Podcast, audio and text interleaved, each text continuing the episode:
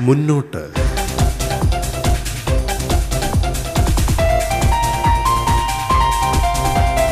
ധീരമായി മുന്നോട്ട്. ഒപ്പമുണ്ട് സർക്കാർ.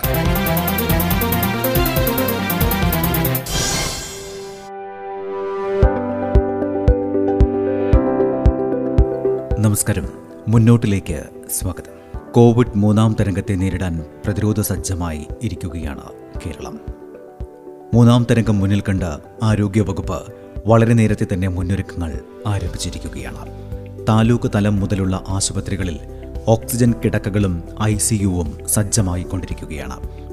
വെന്റിലേറ്ററുകളുടെ എണ്ണവും വർദ്ധിപ്പിച്ചു. ജില്ലാ ജനറൽ ആശുപത്രികളിലെ ഐ സിയുകളെ മെഡിക്കൽ കോളേജുകളുമായി ഓൺലൈനായി ബന്ധിപ്പിക്കുന്ന സംവിധാനങ്ങളും നടന്നുവരുന്നു. മൂന്നാം തരംഗം ഉണ്ടായാൽ കുട്ടികളിൽ കൂടുതൽ രോഗവ്യാപനം ഉണ്ടായേക്കാം എന്ന ആശങ്ക കണക്കിലെടുത്ത് പീഡിയാട്രിക് ചികിത്സാ സംവിധാനങ്ങൾ വർദ്ധിപ്പിക്കുന്നുണ്ട്. നാനൂറ്റി തൊണ്ണൂറ് ഓക്സിജൻ സജ്ജീകരണമുള്ള പീഡിയാട്രിക് കിടക്കകൾ നൂറ്റി അൻപത്തെട്ട് എസ് ഡി യു കിടക്കകൾ തൊണ്ണൂറ്റിയാറ് ഐ സി യു കിടക്കകൾ എന്നിങ്ങനെ ആകെ എഴുന്നൂറ്റി നാൽപ്പത്തിനാല് കിടക്കകളാണ് കുട്ടികൾക്കായി സജ്ജമാക്കുന്നത്. ഓക്സിജന്റെ ലഭ്യത ഉറപ്പുവരുത്താൻ പ്രത്യേക പ്രാധാന്യവും നൽകുന്നുണ്ട്. എണ്ണൂറ്റി എഴുപത് മെട്രിക് ടൺ ഓക്സിജൻ കരുതൽ ശേഖരമായിട്ടുണ്ട്.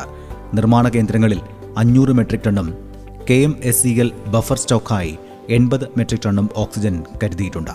ഇതുകൂടാതെ ആശുപത്രികളിൽ ഇരുന്നൂറ്റി തൊണ്ണൂറ് മെട്രിക് ടൺ ഓക്സിജനും കരുതൽ ശേഖരമായിട്ടുണ്ട്. മുപ്പത്തിമൂന്ന് ഓക്സിജൻ ജനറേഷൻ യൂണിറ്റുകളാണ് സജ്ജമാക്കി വരുന്നത്. സംസ്ഥാന സർക്കാർ വിവിധ ഫണ്ട് വിനിയോഗിച്ച് നിർമ്മിക്കുന്ന മുപ്പത്തിയെട്ട് ഓക്സിജൻ ജനറേഷൻ യൂണിറ്റുകൾ സ്ഥാപിക്കാനുള്ള നടപടികൾ പുരോഗമിക്കുകയാണ്. സർക്കാരിന്റെ നിർദ്ദേശപ്രകാരം പതിമൂന്ന് മെട്രിക് ടൺ ഓക്സിജൻ പ്രതിദിനം നിർമ്മിക്കുന്നതിനുള്ള ഓക്സിജൻ ജനറേഷൻ സിസ്റ്റം സ്വകാര്യ ആശുപത്രികളിൽ സ്ഥാപിച്ചു. സർക്കാർ ആശുപത്രികൾക്ക് പുറമെ ഇരുന്നൂറ്റി എൺപത്തൊന്ന് എം പാനൽ ചെയ്ത സ്വകാര്യ ആശുപത്രികളിലും കോവിഡ് ചികിത്സ A P L B P L വ്യത്യാസമില്ലാതെ സൗജന്യമാണ്. സർക്കാർ ആശുപത്രികളിൽ ഐ സി യു സൗകര്യമോ വെന്റിലേറ്റർ സൗകര്യമോ ലഭ്യമല്ലെങ്കിൽ ഇത്തരം ആശുപത്രികളിലേക്ക് മാറ്റി ചികിത്സിപ്പിക്കുന്നതിനുള്ള സംവിധാനവും സർക്കാർ ഒരുക്കിയിട്ടുണ്ട്.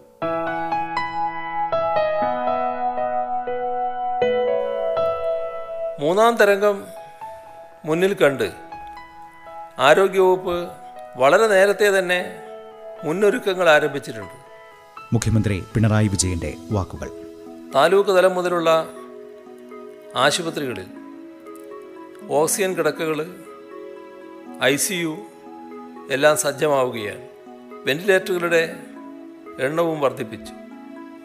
ജില്ലാ ജനറൽ ആശുപത്രികളിലെ ഐ സി യുകളെ മെഡിക്കൽ കോളേജുകളുമായി ഓൺലൈനായി ബന്ധിപ്പിക്കും. കുട്ടികൾക്കുള്ള വാക്സിനേഷൻ ആരംഭിച്ചിട്ടില്ല. മൂന്നാം തരംഗം ഉണ്ടായാൽ കുട്ടികളിൽ കൂടുതൽ രോഗവ്യാപനം ഉണ്ടായേക്കാമെന്നാണ് ആശങ്കപ്പെടുന്നത്. അത് മുന്നിൽ കണ്ട് പീഡിയാട്രിക് ചികിത്സാ സംവിധാനങ്ങൾ വർദ്ധിപ്പിക്കാൻ നടപടികൾ ഇതിനകം സ്വീകരിച്ചിട്ടുണ്ട്. നാനൂറ് നാനൂറ്റി തൊണ്ണൂറ് ഓക്സിജൻ സജ്ജീകരണങ്ങളുള്ള പീഡിയാട്രിക് കിടക്കകൾ നൂറ്റി അൻപത്തെട്ട് എച്ച് ഡി യു കിടക്കകൾ തൊണ്ണൂറ്റിയാറ് ഐ സി യു കിടക്കകൾ. ഇങ്ങനെ എഴുന്നൂറ്റി നാൽപ്പത്തിനാല് കിടക്കകൾ കുട്ടികൾക്കായി സജ്ജമാക്കുന്നുണ്ട്. ഓക്സിജന് ലഭ്യത ഉറപ്പുവരുത്താൻ പ്രത്യേക പ്രാധാന്യം നൽകുന്നുണ്ട്.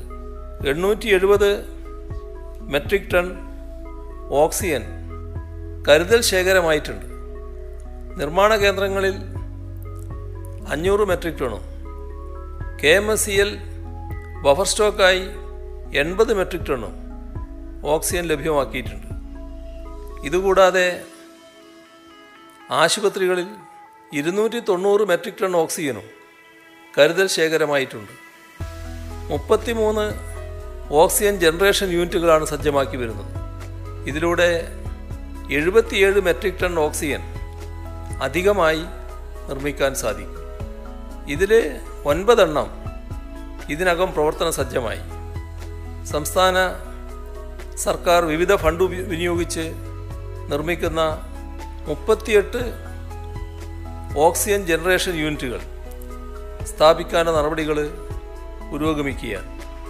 സർക്കാർ നിർദ്ദേശപ്രകാരം പതിമൂന്ന് മെട്രിക് ടൺ ഓക്സിജൻ പ്രതിദിനം നിർമ്മിക്കുന്നതിനുള്ള ഓക്സിജൻ ജനറേഷൻ സിസ്റ്റം സ്വകാര്യ ആശുപത്രികളിൽ സ്ഥാപിച്ചു കഴിഞ്ഞു. സർക്കാർ ആശുപത്രികൾക്ക് പുറമെ ഇരുന്നൂറ്റി എൺപത്തൊന്ന് എംപാനൽ ചെയ്ത സ്വകാര്യ ആശുപത്രികളിലും കോവിഡ് ചികിത്സ A P L B P L വ്യത്യാസമില്ലാതെ സൗജന്യമാണ്. സർക്കാർ ആശുപത്രികളിൽ ഐ സി യു വെന്റിലേറ്റർ സൗകര്യം ഇതൊന്നും ലഭ്യമല്ലെങ്കിൽ ഇത്തരം ആശുപത്രികളിലേക്ക് മാറ്റി ചികിത്സിപ്പിക്കുന്നതിനുള്ള സംവിധാനവുമുണ്ട്. അതിനാൽ ആശങ്കപ്പെടേണ്ടതായ യാതൊരു കാര്യവുമില്ല.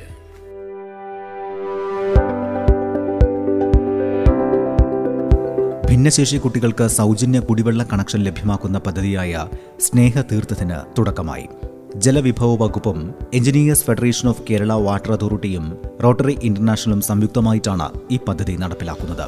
കേരളത്തിൽ ഭിന്നശേഷിക്കാരായ ആയിരത്തോളം നിർധന കുടുംബങ്ങൾ ഉണ്ടെന്നാണ് പ്രാഥമിക കണക്കുകൂട്ടൽ. അയ്യായിരം മുതൽ പതിനായിരം രൂപ വരെയാണ് ഒരു കണക്ഷന് വേണ്ടിവരുന്നത്. റോട്ടറി ക്ലബിന്റെ നേതൃത്വത്തിൽ സുമനസുകളുടെ കൂടി സഹകരണത്തോടെയാണ് പദ്ധതി യാഥാർത്ഥ്യമാകുന്നത്. ഇത്തരം കണക്ഷനുകൾക്ക് വാട്ടർ ചാർജും ഒഴിവാക്കി നൽകാൻ വകുപ്പ് നടപടി സ്വീകരിച്ചു വരികയാണ്. മറ്റു ജില്ലകളിലും യഥാർത്ഥ ഗുണഭോക്താക്കളെ കണ്ടെത്തി കുടിവെള്ള കണക്ഷൻ നൽകാനുള്ള നടപടികൾ ആറ് മാസത്തിനുള്ളിൽ പൂർത്തിയാക്കാനാണ് സർക്കാർ ലക്ഷ്യമിടുന്നത്. ഇതേക്കുറിച്ച് ജലവിഭവ മന്ത്രി റോഷി അഗസ്റ്റിൻ.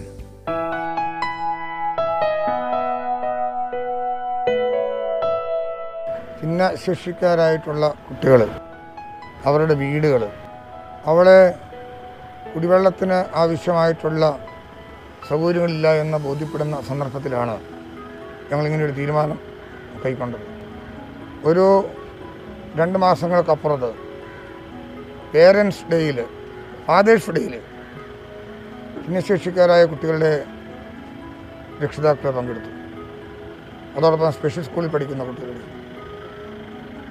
അതിലൊരു പിതാവ് എന്നോട് പറഞ്ഞൊരു വാക്ക് എന്റെ രണ്ട് കുട്ടികളും ഇത്തരത്തിലുള്ള ബുദ്ധിമുട്ട് നേരിടുന്ന വൈകല്യമുള്ള കുട്ടികളാണ്.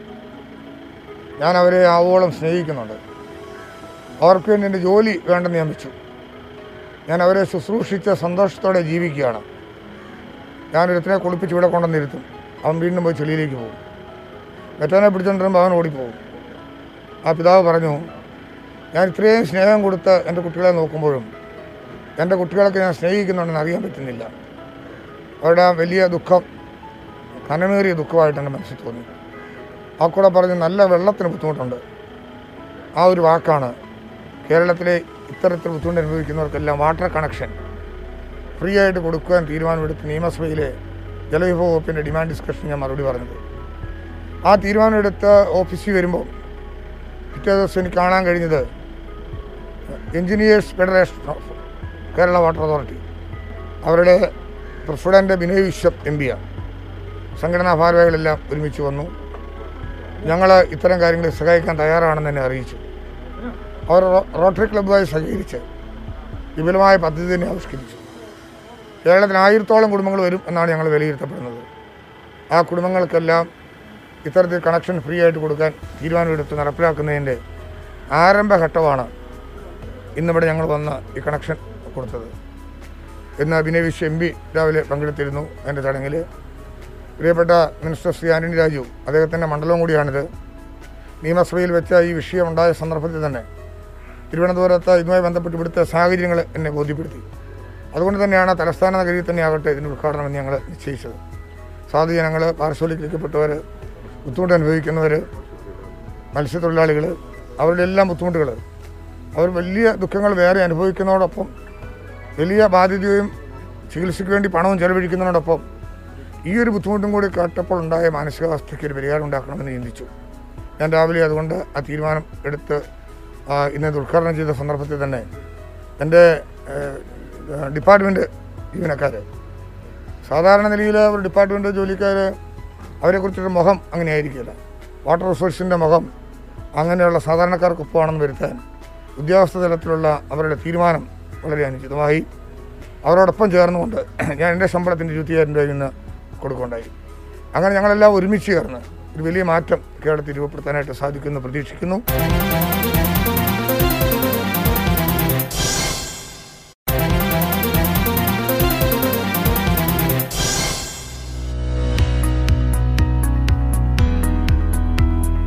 മൊബൈൽ ആപ്പിന്റെ സഹായത്തോടെ മത്സ്യവും അനുബന്ധ ഉൽപ്പന്നങ്ങളും ഇനി വാങ്ങാം. മീമി എന്നാണ് ആപ്പിന്റെ പേര്. ഇതിന്റെ ഉദ്ഘാടനം ഫിഷറീസ് മന്ത്രി സജി ചെറിയാൻ കഴിഞ്ഞ വാരം നിർവഹിച്ചു. ചലച്ചിത്ര താരം ആനി ഉത്പന്നം ഏറ്റുവാങ്ങി. കടൽ മത്സ്യവും ഉൾനാടൻ മത്സ്യങ്ങൾക്കുമൊപ്പം ഇരുപതോളം മൂല്യവർദ്ധിത ഉൽപ്പന്നങ്ങളും ജനങ്ങൾക്ക് ലഭ്യമാക്കാൻ ഇതിലൂടെ സാധിക്കും. തുടക്കത്തിൽ കൊല്ലം ജില്ലയിലാണ് ആപ്പിന്റെ സേവനം ലഭിക്കുക. തുടർന്ന് ആലപ്പുഴ പത്തനംതിട്ട ജില്ലകളുടെ വിവിധ ഭാഗങ്ങളിലും ഉൽപ്പന്നങ്ങൾ വീടുകളിലെത്തിച്ച് നൽകും. കൊല്ലത്ത് ഇതിനായി പന്ത്രണ്ട് കിയോസ്കുകൾ ആരംഭിച്ചിട്ടുണ്ട്. കിയോസ്കുകളിൽ മികച്ച ശീതീകരണ സംവിധാനങ്ങൾ ഒരുക്കിയിട്ടുണ്ട്. പുതിയ സംരംഭത്തിലൂടെ കൂടുതൽ യുവാക്കൾക്ക് തൊഴിൽ ലഭ്യമാക്കാനാകും എന്നാണ് കരുതുന്നത്.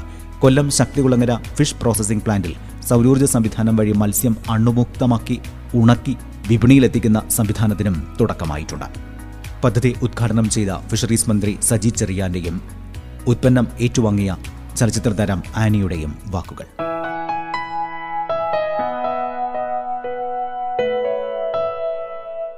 കേരള സംസ്ഥാന തീരദേശ വികസന കോർപ്പറേഷന്റെ പൂർണമായ മേൽനോട്ടത്തിലാണ് ശക്തികുളങ്ങളിലുള്ള ഫിഷ് പ്രോസസ്സിംഗ് പ്ലാന്റിന്റെ പ്രവർത്തനത്തിന്റെ ഭാഗമായിട്ടാണ് കേരളത്തിൽ ആദ്യമായി സൗരോർജം ഉപയോഗിച്ചുകൊണ്ടുള്ള സംവിധാനങ്ങൾ വഴി മത്സ്യം നേരിട്ട് തുറമുഖങ്ങളിൽ നിന്നെത്തി അത് ശേഖരിച്ച് അത് വൃത്തിയാക്കി അണുവിമുക്തമാക്കി സോളാർ ഡ്രയർ ഉപയോഗിച്ച് ഉണക്കി നമ്മുടെ മാർക്കറ്റിലേക്ക് എത്തിക്കുന്ന ഒരു വിപുലമായ സംവിധാനമാണ് ഇന്നിവിടെ ഇപ്പോൾ ആരംഭിച്ചിട്ടുള്ളത്. സംസ്ഥാന ഗവൺമെന്റ് അഞ്ച് വർഷം കൊണ്ട് തൊഴിൽ മേഖലയിൽ പുതിയ തൊഴിൽ സംരംഭങ്ങൾ ആരംഭിക്കുക എന്ന ലക്ഷ്യത്തോടു കൂടി നടപ്പാക്കുന്ന ബൃഹത്തായ ഒരു പദ്ധതിയാണ് കേരളത്തിലെ മത്സ്യമേഖലയിൽ ഉൽപ്പാദനം വർദ്ധിപ്പിക്കുകയും കടൽ മത്സ്യവും അതുപോലെ തന്നെ ഉൾനാടൻ മത്സ്യമേഖലയിലും ലഭിക്കുന്ന മത്സ്യം. അത് ഉപയോഗപ്പെടുത്തിക്കൊണ്ടുള്ള മൂല്യവർദ്ധിത ഉൽപ്പന്നങ്ങൾ വ്യാപകമായി നിർമ്മിച്ച് ഉത്പാദിപ്പിച്ച് അന്താരാഷ്ട്ര നിലവാരത്തിൽ തന്നെ മാർക്കറ്റ് ചെയ്യാവുന്ന സംവിധാനമാണ് ഇവിടെ ഇപ്പോൾ ആരംഭിക്കുന്നത്. ഇതിന്റെ ഒരു ഔപചാരികമായ ഉദ്ഘാടന പരിപാടിയാണ് ഇവിടെ സംഘടിപ്പിച്ചത്. ഇതിന്റെ ഭാഗമായി മീമി ആപ്പ് എന്ന സംവിധാനം വഴി ഓൺലൈനിലൂടെ എല്ലാ വീടുകളിലേക്കും ഈ ഉൽപ്പന്നങ്ങൾ എത്തിക്കുക അതിന്റെ ഇരുപതോളം ഇനം ഉൽപ്പന്നങ്ങൾ എത്തിക്കുക എന്നതാണ് ഞങ്ങൾ ലക്ഷ്യമിടുന്നത്. തീർച്ചയായിട്ടും അതിന്റെ ഒരു പ്രവർത്തന പരിപാടി ഇവിടെ ഇപ്പോൾ ഉദ്ഘാടനം ചെയ്തു കഴിഞ്ഞു. എല്ലാവർക്കും ഈ ആപ്പ് ഉപയോഗിച്ച് ഉൽപ്പന്നങ്ങൾ വാങ്ങാനുള്ള സൗകര്യം ഉണ്ടാവും. എല്ലാവരുടെയും പിന്തുണ അഭ്യർത്ഥിക്കുന്നു. നന്ദി നമസ്കാരം. സത്യം പറഞ്ഞാൽ ആദ്യം ഹൃദയം നിറഞ്ഞ സന്തോഷമുണ്ട് എന്നെ ഈ ഒരു സംരംഭത്തിലേക്ക് ക്ഷണിച്ചതിൽ. അതിന് ഇനിഷ്യേറ്റീവ് എടുത്ത എല്ലാവർക്കും എന്റെ ഒരു ഹൃദയം നിറഞ്ഞ നന്ദിയുണ്ട്. പിന്നെ മിമി ആപ്പിൽ ശരിക്കും കുഞ്ഞു പിള്ളേരോട് പറയുന്ന പോലെ നമുക്ക് പഠിക്കാനും ഏറ്റവും എളുപ്പമുള്ള കാര്യമായത് മിമി എന്ന് പറഞ്ഞിട്ട്. നമ്മൾ കുഞ്ഞു പിള്ളേർക്ക് ആഹാരമൊക്കെ കൊടുക്കുമ്പോഴും ഇത് തന്നെ പറഞ്ഞാൽ കുഞ്ഞുങ്ങൾക്ക് കൊടുക്കുന്നത് തന്നെ. അതുകൊണ്ട് ഈ ആപ്പ് വന്നതിൽ ഒരു വീട്ടമ്മ എന്ന നിലയ്ക്ക് ഞാൻ പറയുവാന്നേൽ ശരിക്കും പറഞ്ഞാൽ ഏറ്റവും കൂടുതൽ ഉപകാരപ്പെടുന്ന വീട്ടമ്മമാർക്കാണ്. കാര്യം അവർക്ക് ഈ ഒരു ആപ്പിനെ കുറിച്ച് അറിഞ്ഞു കഴിഞ്ഞാൽ ഈ ഒരു സംരംഭം എന്ന് പറയുമ്പോൾ കുറേ എന്താ പറയുക സോളാറിൽ എടുക്കുന്ന മീനുകളാണ് ഏറ്റവും കൂടുതൽ ചെയ്യുന്നത്. അതാ നമ്മൾ വീട്ടമ്മമാർ എപ്പോഴും ചോദിക്കും ഒരു മീൻ വീട്ടിൽ വന്നാൽ പോലും നമ്മൾ എപ്പോഴും ചോദിക്കും ഇത് ഹൈജീൻ ആണോ? ഇത് എവിടെ ഇട്ട് എങ്ങനെ ചെയ്തത് ഇത്രയും ഹൈജീനായിട്ട് ചെയ്യുന്നത് നമുക്കിനി ഒന്നും പേടിക്കാനില്ല. ഒരു വീട്ടമ്മ നിലയ്ക്ക് ഞാനൊരു ഫുൾ ഗ്യാരണ്ടി തരാം. നമുക്ക് ഈ ആപ്പ് ഉപയോഗിച്ച് നമുക്ക് ആവശ്യമുള്ള വസ്തുക്കൾ നമുക്ക് ഓർഡർ ചെയ്യാവുന്നതാണ്. എല്ലാവർക്കും എന്റെ എല്ലാ ആശംസകളും. മനുഷ്യാവകാശങ്ങൾക്ക് വേണ്ടി ധീരതയുടെ പോരാടിയ പരിഷ്കർത്താവ് എന്ന നിലയിൽ കേരള ചരിത്രത്തിൽ അടയാളപ്പെടുത്തിയ പേരാണ് അയ്യങ്കാളിയുടേത്. പാർശ്വവൽക്കരിക്കപ്പെട്ട ജനവിഭാഗത്തെ സമൂഹത്തിന്റെ മുഖ്യധാരയിലേക്ക് കൊണ്ടുവരാൻ നിലകൊണ്ട നവോത്ഥാന നായകനായിരുന്നു അയ്യൻകാളി ചിങ്ങമാസത്തിലെ അവിട്ടം ദിനത്തിൽ തിരുവനന്തപുരത്ത് വെങ്ങാനൂരിൽ പെരിങ്കാറ്റുവിളയിലെ പ്ലാവറ വീട്ടിൽ അയ്യന്റെയും മാലയുടെയും മകനായി കാളി ജനിച്ചു. ആയിരത്തി തൊള്ളായിരത്തി നാൽപ്പത്തി ഒന്ന് ജൂൺ പതിനെട്ടിന് അന്തരിക്കുന്നതുവരെ അടിച്ചമർത്തപ്പെട്ട ജനവിഭാഗത്തിന്റെ മോചനത്തിനായി അദ്ദേഹം കർമ്മനിരതനായിരുന്നു. പട്ടികജാതി വികസന വകുപ്പിന്റെ ആഭിമുഖ്യത്തിൽ സാമൂഹ്യ പരിഷ്കർത്താവ് മഹാത്മാ അയ്യങ്കാളിയുടെ നൂറ്റി അൻപത്തെട്ടാം ജയന്തി ദിനം ആചരിക്കുകയുണ്ടായി. തിരുവനന്തപുരം വെള്ളയമ്പലം സ്ക്വയറിലുള്ള അയ്യൻകാളി പ്രതിമയിൽ പുഷ്പാർച്ചനയും അനുസ്മരണ പ്രഭാഷണവും നടത്തി. പട്ടികജാതി പട്ടികവർഗ പിന്നാക്ക വിഭാഗ ക്ഷേമ വകുപ്പ് മന്ത്രി കെ രാധാകൃഷ്ണൻ ഗതാഗത വകുപ്പ് മന്ത്രി ആന്റണി രാജു ഭക്ഷ്യ പൊതുവിതരണ വകുപ്പ് മന്ത്രി ജി ആർ അനിൽ പൊതുവിദ്യാഭ്യാസ തൊഴിൽ വകുപ്പ് മന്ത്രി ശിവൻകുട്ടി എന്നിവർ ചടങ്ങിൽ പങ്കെടുത്തു.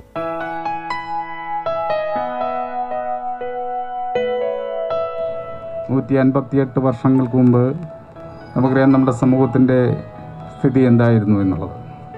മനുഷ്യന് വേണ്ട എല്ലാ അവകാശങ്ങളും നിഷേധിച്ചിരുന്നു. മന്ത്രി കെ രാധാകൃഷ്ണന്റെ വാക്കുകൾ. വഴി നടക്കാനുള്ള സ്വാതന്ത്ര്യം പോലും ഉണ്ടായിരുന്നില്ല.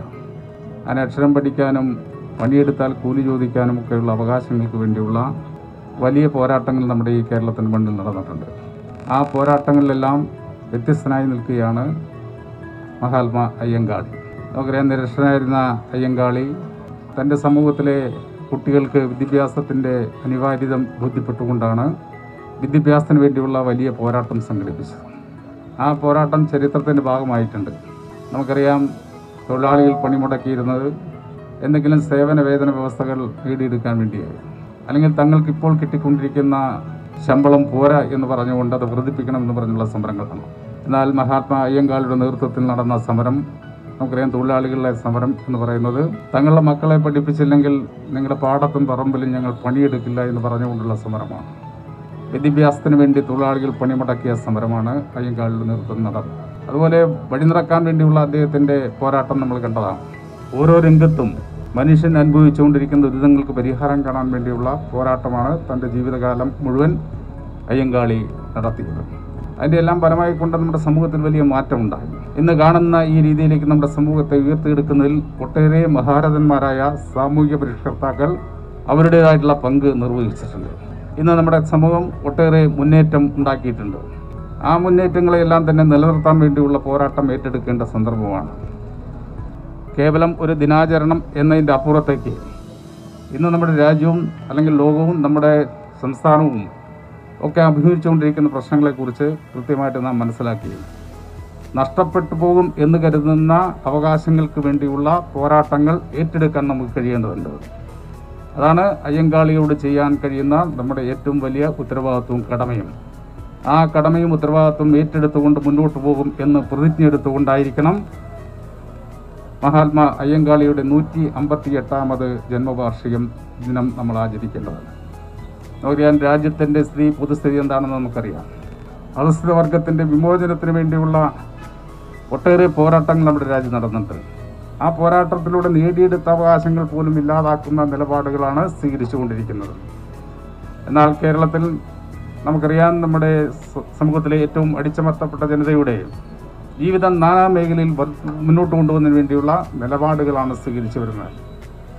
കേരളത്തിലെ ശ്രീ പിണറായിയുടെ നേതൃത്വത്തിലുള്ള രണ്ടാം ഇടതുപക്ഷ ഗവൺമെന്റ് കഴിഞ്ഞ അഞ്ച് വർഷക്കാലം ഈ വിഭാഗത്തിന്റെ ക്ഷേമത്തിന് വേണ്ടി നടത്തിയ പ്രവർത്തനങ്ങൾ അത് കൂടുതൽ മെച്ചപ്പെട്ട രീതിയിൽ കൊണ്ടുപോകാൻ വേണ്ടിയുള്ള നടപടികൾ സ്വീകരിച്ചു വരികയാണ്. പതിനഞ്ച് വർഷക്കാലം കൊണ്ട് നമ്മുടെ സമൂഹത്തിലെ ഏറ്റവും പാവപ്പെട്ട ജനതയുടെ ജീവിതം മുന്നോട്ട് കൊണ്ടുവരാൻ വേണ്ടിയുള്ള പ്രവർത്തനങ്ങളാണ് ഏറ്റെടുത്ത് പോകുന്നത് എന്ന് ഈ സന്ദർഭത്തിൽ സൂചിപ്പിക്കുകയാണ്.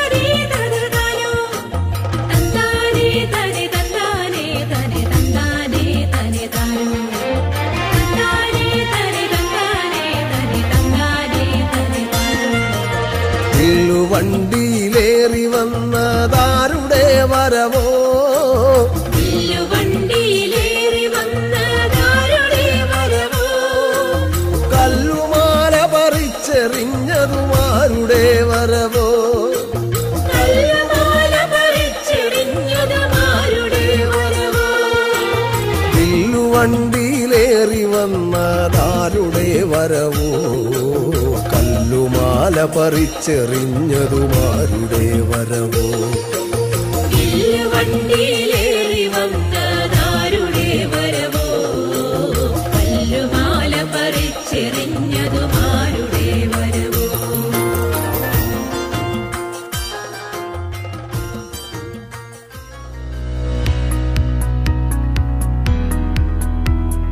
വികസനവും ക്ഷേമവും സാമൂഹിക പരിഷ്കരണവും മുൻനിർത്തിയുള്ള സർക്കാരിന്റെ പ്രവർത്തനങ്ങൾ അക്ഷീണമായി തന്നെ തുടരുകയാണ്.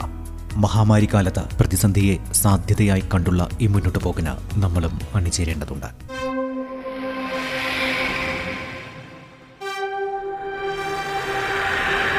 മുന്നോട്ട്.